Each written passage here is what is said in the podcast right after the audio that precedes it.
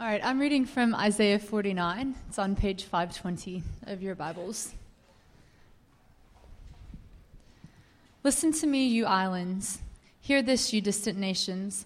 Before I was born, the Lord called me. From my birth, he has made mention of my name. He made my mouth like a sharpened sword. In the shadow of his hand, he hid me. He made me into a polished arrow and concealed me in his quiver. He said to me, you are my servant, Israel, in whom I will display my splendor. But I said, I have labored to no purpose. I have spent my strength in vain and for nothing. Yet what is due me is in the Lord's hand, and my reward is with my God. And now the Lord says, he who formed me in the womb to be his servant, to bring Jacob back to him and gather Israel to himself. For I am honored in the eyes of the Lord, and my God has been my strength. He says, it is too small a thing for you to be my servant, to restore the tribes of Jacob and bring back those of Israel I have kept. I will also make you a light for the Gentiles, and you may bring my salvation to the ends of the earth. This is what the Lord says, the Redeemer and Holy One of Israel, to him who was despised and abhorred by the nation, to the servant of rulers. Kings will see you and rise up, princes will see and bow down, because of the Lord who is faithful, the Holy One of Israel who has chosen you.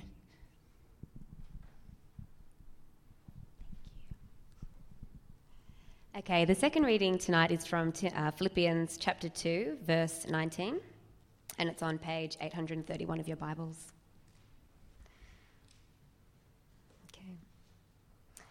I hope in the Lord Jesus to send Timothy to you soon, that I also may be cheered when I receive news about you. I have no one else like him who takes a genuine interest in your welfare, for everyone looks out for his own interests, not those of Jesus Christ.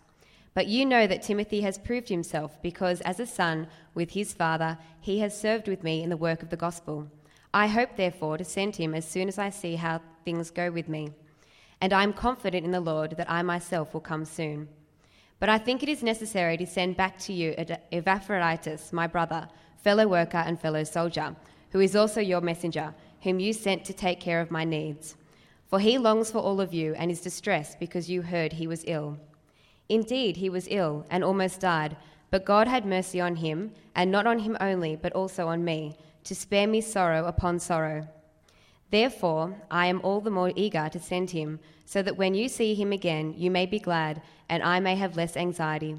Welcome him in the Lord with great joy, and honor men like him, because he almost died for the work of Christ, risking his life to make up for the help you could not give me.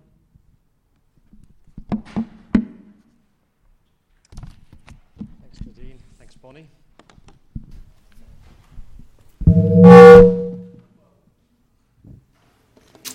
Hello.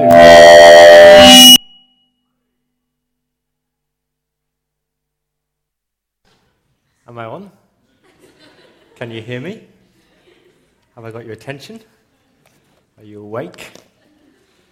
Let me introduce myself. My name is Paul. I'm the pastor here at Sunday Night Church. Good to see you. Please keep your Bibles open in Philippians chapter two. We're going to look at this excellent little bit of scripture tonight. It's a passage which has challenged me, humbled me. I've been grappling with it all week. As I said last week, you can't preach a passage unless the Spirit does a work in you personally to really convict you about it. I want to think about tonight, um, who are your role models in the Christian life? Who is it in the Christian life that really influences you or impacts the way that you live as Christians? So who are you thinking of? The, the person, I'm not thinking about preachers. I'm not thinking about books you've read. I'm thinking about people, normal Christian people. Who are your role models in life? Who are the people that you honor? You hold them in the highest regard, respect them, you admire them, you look up to them as Christians. You see, we all learn from people. Uh, kids learn at school from their teachers teaching them, but actually they, they learn from other kids. They copy other kids and they copy their parents. It's extraordinary. Uh, our son Sam, who turned six today, uh, many people have said he's starting to speak with an English accent. I haven't taught him that. He's just copying it. In your workplace, you learn how to do your work from watching people and by learning from them. You don't just read manuals. You learn from people. The same with preachers. Preachers learn how to preach by watching other preachers. Uh, some people copy far too much. Uh, they imitate the style and the language and even the examples. When men leave Bible college, they don't become pastors just by going to Bible college. They learn on the job. They learn and, and they watch. And it's the same with you in your Christian life. Think about it. Who was it that, that taught you how to live as a Christian? Who was it that taught you how to pray? Who was it that taught you how to witness, how to give, how to live a godly, humble life? Who are your role models? And let me ask you a harder question. The people who influence you most in your Christian life, are they good role models or are they bad role models? Because we can mimic people who are actually not good role models. They teach us bad habits and it leads us away from Christ. Uh, tonight we're going to look at three men, three extraordinary men whose lives were transformed by our Lord Jesus Christ. Uh, three men who were passionate for Jesus, and three men who model to us what it really means to live for Christ. If you've been here in Philippians, uh, these are the themes of Philippians so far. Uh, chapter one, verse five, partnership in the gospel. Chapter one, verse twenty-one, for me to live is Christ. Chapter one, verse twenty-seven, conduct yourselves in a manner worthy of the gospel. Chapter two, verse fifteen, shine like stars. And these men are men who do uh, shine like stars and, and live lives worthy of the gospel and, and do actually live for Christ and are partners in the gospel. And Paul is saying, learn from these men, honor these men. That's the word that's used down in verse twenty-nine. Honor men like Epaphroditus. Hold them in the highest regard. Look up to them. Admire them. Learn from them. I've been so challenged by these men. And what I've been praying for tonight's sermon is that you wouldn't just listen to the sermon tonight. And you wouldn't just admire these men, or these men wouldn't inspire you. But these men would radically change you. Here's my big idea. Listen carefully. The more you love Jesus, the more selfless you become, and the more eager to serve him. The more you love Jesus, the more selfless you become, and the more eager you are to serve him. That's what I'm talking about tonight. Your devotion to your Saviour will create this sacrificial concern for his people and his church and other people. If you're passionate for Jesus, if you love Jesus, if you have this deep concern for the gospel, that will show itself in a deep concern for other people and not just yourself. It's such a life-changing, simple, liberating truth. The more that you begin to think like Jesus thinks, the more you'll be deeply concerned for other people, not just yourself. See, that was the model of Jesus, wasn't it? Jesus didn't think about himself. Jesus thought about you and me. That's what took him to the cross. Chapter two, verse five through eleven, he humbled himself. He became obedient to death, even death on a cross. Why did Jesus do that? Because he was thinking about you and your needs, not his own needs. And if your attitude is the same as that of Jesus Christ, you'll always be seeking and asking, what can I do that will help other people, even if that's costly for me? I'll put it in the negative. We can't claim to be devoted to Jesus Christ without it showing in some way by a transformed attitude towards other people. It's easy to claim to follow Jesus. It's easy to claim to love Jesus and sit in church week in, week out and live comfortable Christian lives. But the genuine Christian life will mean putting others' needs above your own. And I have to say, it's those kind of people that I want to honour. It's those kind of people I want to have as my role models, the humble selfless people. Not the proud prima donnas, not the slick, selfish superstars, not the comfortable Christians. I want to learn from humble, Christ-like men and women. So here's the scenario in this passage, just, just to make sure you've understood Philippians. Paul's in prison. He's in Rome. He's waiting trial. He's about to be executed. In the first century in prison, you relied on other people to provide you food. The jails didn't provide food. You relied on other people to bring you food. And then the Philippians loved Paul. They loved him deeply. And so they wanted to send Paul some food, a care package, and some money. It's the days before internet transfers, and you have to actually walk to that place or travel to that place and hand over your care package. And so one of the most trusted men, his name's Epaphroditus, he puts his hand up and says, I will go. And he treks eight hundred miles from Philippi to Rome. Somewhere along the way, Epaphroditus gets sick. Again, in that, that time, there's no hospitals, there's no antibiotics. If you get sick, you probably die. And twice we're told that Epaphroditus nearly died. And then news gets back to the Philippians that Epaphroditus is sick, and they're distressed, they're anxious. This is what's so bizarre about this passage. Epaphroditus is concerned that the Philippians are anxious about him. Paul is concerned that the Philippian church are concerned about Epaphroditus. And they're all thinking about each other. They're not thinking about themselves. And so Paul writes a letter. He writes a letter to the Philippian church to encourage them, to reassure them, to comfort them. And in the process, he leaves these three role models for us. If I asked you, What, what, what kind of words would you want people to use to describe you as a Christian? What kind of words would you want attached to your name as a description of what it means for you to be a Christian? Let's look at these three men. Here's the first one.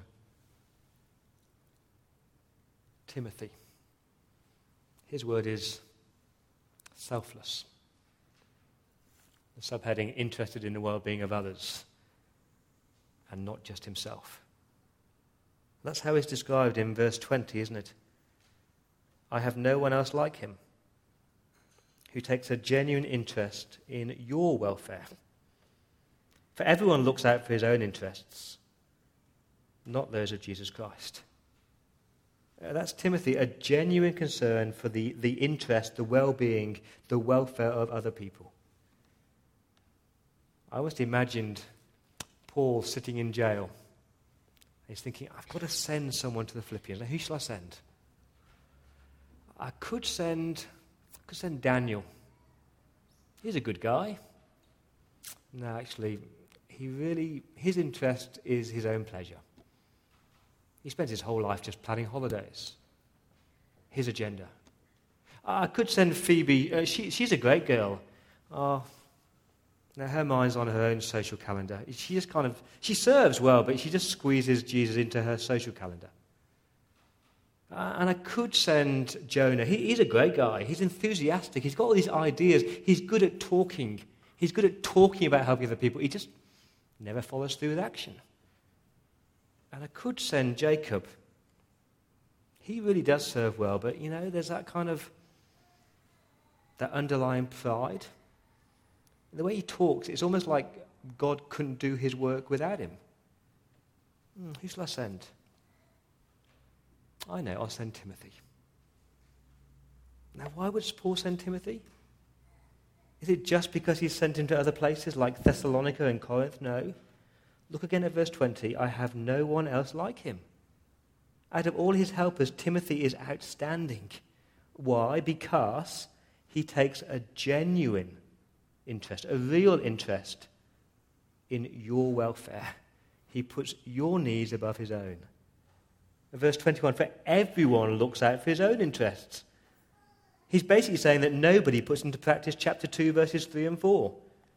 Do nothing out of selfish ambition or vain conceit, but in humility consider others better than yourselves. Each of you should look, at, look not only to your own interest, but also to the interest of others. No one does that except Timothy. Now look at verse twenty-one again. How would you expect him to finish verse twenty-one? Everyone looks out for his own interest, not those of other people. That would, that's what you'd expect him to say. He's an other person-centered man. But if that was all that it was, he would just be holding up Timothy as this, this example of a people person, somebody who's good with other people and less selfish. That's not the reason why Timothy has a concern for others above himself. What's the reason? Verse twenty-one. Because he loves Jesus. His interests are the interests of Jesus Christ. Because he's seeking the interest of his Saviour, because he's consumed with a concern for Jesus and his gospel, because Timothy is concerned about what Jesus is concerned about, therefore he is concerned for other people. What's Jesus concerned about? What's Jesus always been on about? The welfare of other people. I hope you've got this. I'm labouring it. If you are devoted to your Saviour, if you're thinking like Jesus thinks, and you'll be concerned for the welfare of other people. There's no mention of his status or his needs or his reputation or his fan base. I reckon Timothy would hate the fact that I'm holding him up tonight as a model. He's that humble kind of guy. Not look at me, but look at Jesus. I just imagine Timothy, you know, turning up in Philippi, and he's just there, busy in Philippi. A word of encouragement here, a word of rebuke there, offering practical support here. Uh, can I look after some kids for you? Can I cook you a meal? How can I help you in your walk with Jesus? And the conversation after church, it wouldn't be about himself. It would be, how are you going with Jesus? What can I do to help you in your walk with Jesus? You ever met those people at church? It's like they walk into church and it's kind of like they're talking to you, and And I, what they're really concerned about more than anything else is how you are going. Not themselves. The amazing thing about Timothy is that he doesn't just talk a good game. He's actually proved himself.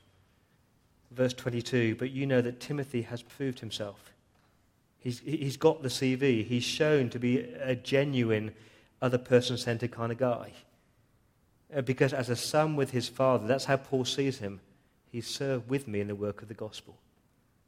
Now this is what blew me away. Verse twenty-three, I hope therefore to send him as soon as I see how things go with me. As soon as I know whether I'm going to live or die, I'm going to send Timothy.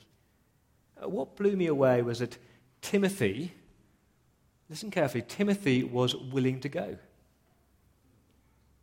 He was willing to leave Rome and actually go to Philippi.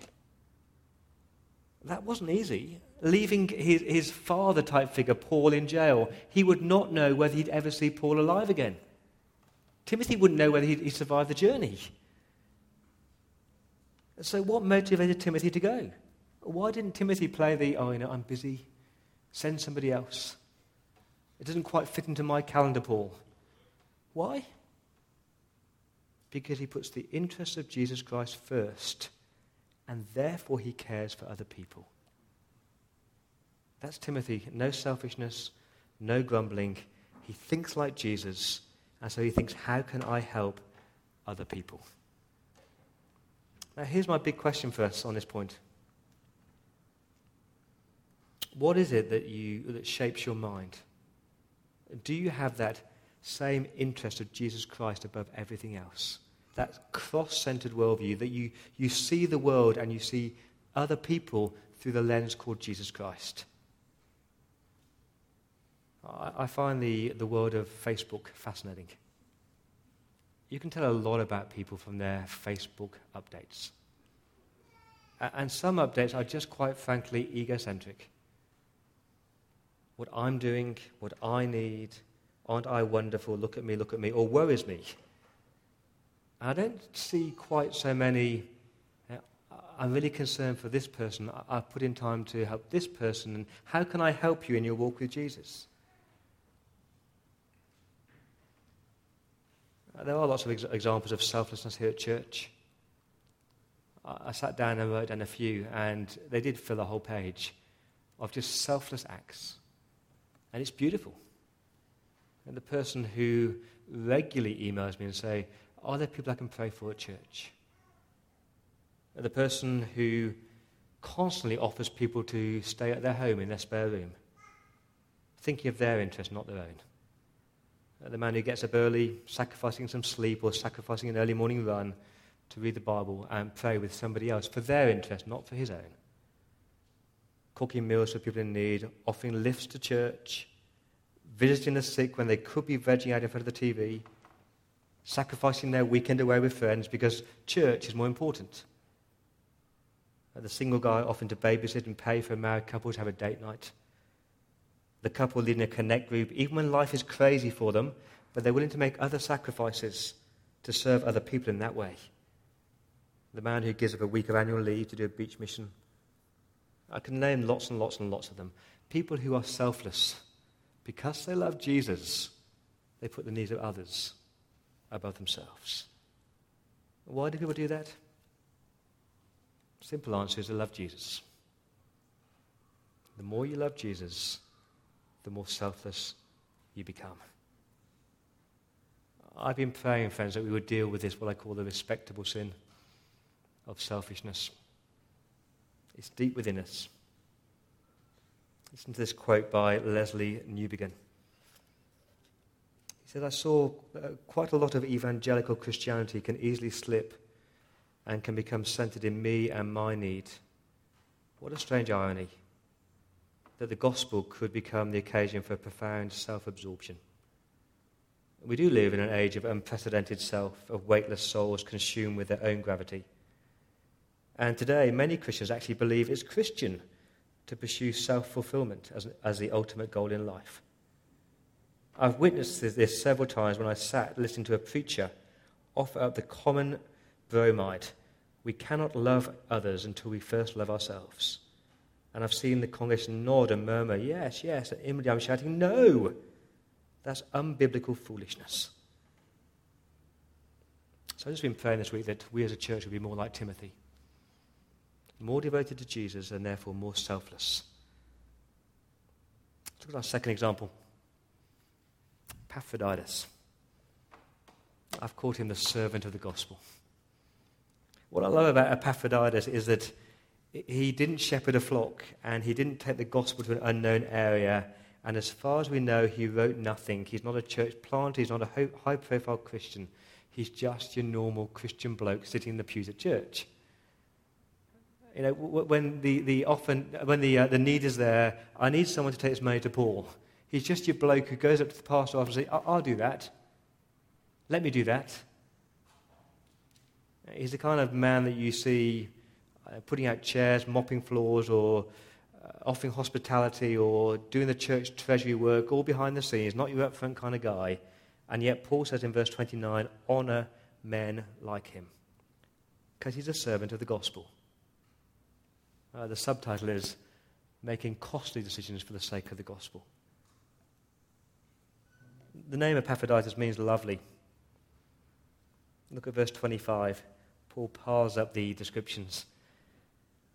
He calls him my brother, that close spiritual bloodline, my fellow worker, a co-worker in Christ, working together with Paul. My fellow soldier on the front line, fighting for Jesus, putting his life on the line for Jesus, your messenger, your apostle who you are sending to take care of my needs. And I've just listened to these verses, verses twenty-six to thirty, and feel the drama. There's sickness and anxiety and sorrow. For he longs for all of you, for the Philippian church. He's distressed because you heard he was ill. That's extraordinary. He's not distressed because he is ill. He's distressed because they heard he was ill. Indeed, he was ill. He almost died, but God was merciful. And not on him only, but also on me, to spare me sorrow upon sorrows. Therefore, I am all the more eager to send him, so that when you see him again, you'll be glad, and I may have less anxiety. Welcome him in the Lord with great joy, and honour men like him. This is a key verse, because he almost died, what? For the work of Christ. Why did Epaphroditus put his life on the line? For the work of Christ, for the work of the gospel, risking his life to make up for the help that you couldn't give me. That's what motivated Epaphroditus. He, he was so captivated by the gospel, he took every opportunity to see the gospel go out. He's a gospel worker. Not a preacher, not a planter. He's just an ordinary man who puts his life on the line for the sake of Christ. Why would he do that? It's got to be he's so convinced that this message is a life-changing message. As I was preparing this sermon, I, I did start to write about all these great heroes of the faith who who sacrificed their life for the work of Christ. And I thought, that's not going to connect with us, because they're kind of seen as these super Christians. But what does connect are people like this, the, the successful businessman who is a servant of the gospel. And so he's just blocked out thirty Monday nights to teach Intro to the Bible P T C course at his church. Or the servant of the gospel, a lady in this church who has constant back pain and constant migraine, but she's a servant of the gospel. And so she's here in church every single week because she loves talking to people about Jesus. Or the man who's a servant of the gospel, so pours hours into discipling young Christians. Or the man in, in the Connect group, and he's saying, like, I want to serve the gospel here. I don't really connect, but show me, Lord, how to serve these people. Or the people heading to Lavender Bay Church. It's not the easy option. They're leaving behind people they love and a service they love. Why? Because they want to see the gospel go out in that place. They're the kind of examples that connect with us. Servants of the gospel, putting their life on the line for Jesus. And then there was another challenge for me preaching this sermon. I kept thinking, should I qualify this? You know, we're called to be servants of the gospel. We're called to preach Christ and work hard for Jesus. But, friends, it's okay. I know we're all busy. And I know we've got different pressures today. And I know many of us are weary. But I reckon we've had a, a decade of those kind of qualifications. And so we're just really comfortable Christians who are not servants of the gospel and not putting their lives on the line for Christ. They're just comfortable. And we hear about burning out for Christ. Please don't mishear me. I'm not saying we do lots. I'm not saying you fill your diary with church stuff. It's an attitude thing.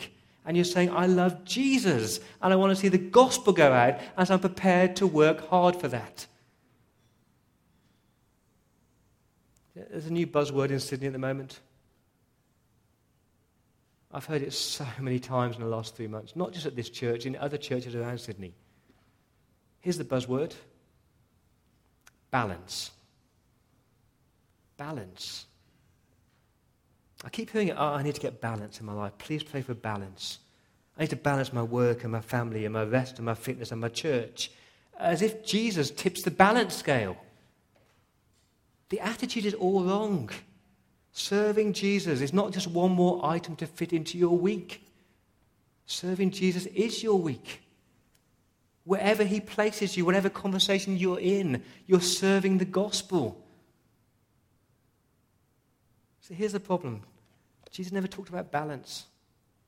He talked about taking up your cross and following him and being a radical disciple and giving your life for Christ. Balance? No. It's because our attitudes are wrong. I'm not talking about activities, I'm talking about attitude. That you love Jesus so much. He's the foundation of everything that you do. So your yes, your family life, and yes, your time with your friends, and yes, your fitness, and yes, your rest, and yes, your work, and yes, your church. It's all about Jesus. And sometimes that will be costly. And sometimes that will be hard work. And sometimes you'll be asked to make sacrifices. I doubt if it asks you to risk your life. But minor sacrifices. Yep. Epaphroditus, servant of the gospel. Here's a third one. Paul. And the word I put alongside him is compassionate. I don't think that's a word we often associate with the Apostle Paul. We think he's a bit of a hardline, tough, woman-hater, gay basher. Compassionate? I reckon this guy Paul is a model of godly love, godly care, and godly concern. Can you imagine lying in a hospital bed and you just come through an operation and the person who is dearest to you in life is sitting alongside you? Not saying anything, just, just being there, being at your bedside. And then you hear of somebody else in need in a different part of town, and what are you going to say to them? Don't leave me. I need you. Please stay with me. It's not Paul, is it? I'm sure he would have loved Timothy to stay with him. He's like a son to him. He's got nobody else like him. What does Paul say? You're in need. I love you guys. I'm going to send you the best. I'm going to take care of your needs. You get a glimpse of it in verse twenty-seven. He said, God has mercy on him, on Epaphroditus, but not only on him, but also on me, on Paul, to spare me sorrow upon sorrow. Uh, the thought of Epaphroditus dying is unbearable, and the thought of the Philippian church being distressed is unbearable, so he gives up his needs. He has compassion on this church, and he'll do whatever is best for them. And if that includes sending his best servant, then he'll send him. And that's the challenge, isn't it? Being eager, not just willing, but being eager to give up those closest to you for the good of others. Again, I've seen a glimpse of it here. Different ministries who give up leaders because there's a need in another area of church. Uh, maybe we hear another church in need, and we send people and we send the best. We have compassion on them. Most of our connect groups at Sunday night are full. We need groups to split. That would be a really compassionate thing to do, wouldn't it? To split the group up, two different groups, and say, how can I serve?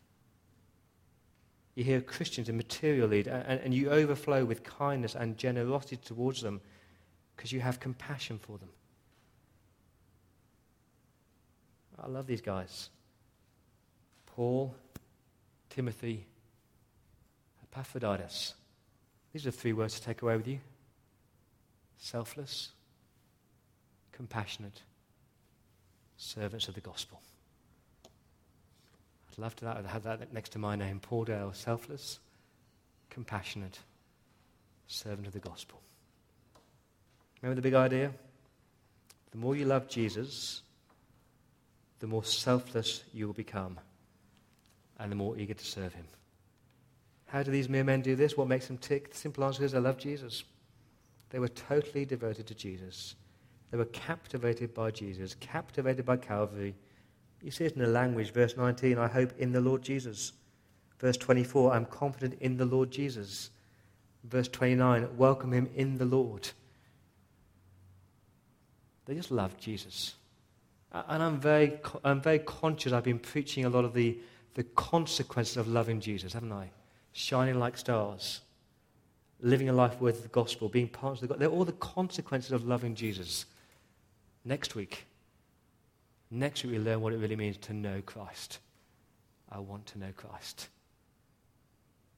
Friends, when you've met Jesus, when you've had that personal encounter with Jesus, when you're devoted to him, you do become more selfless. You do become more eager to serve. So I ask you again, who do you look to? Who are your role models? I do pray you be on the lookout for selfless, compassionate servants of the gospel. Watch how they act, listen to how they talk, listen to how they react, and model your life on them. The more you love Jesus, the more selfless you become, and the more eager to serve him. Let me pray.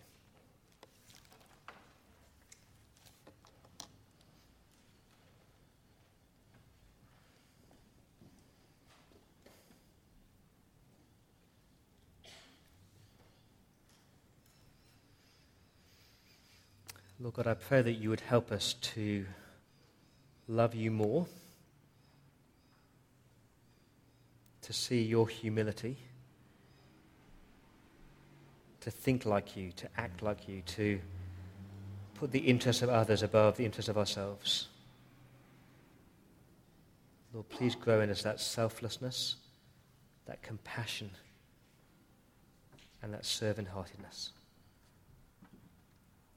I do ask that for Jesus' sake.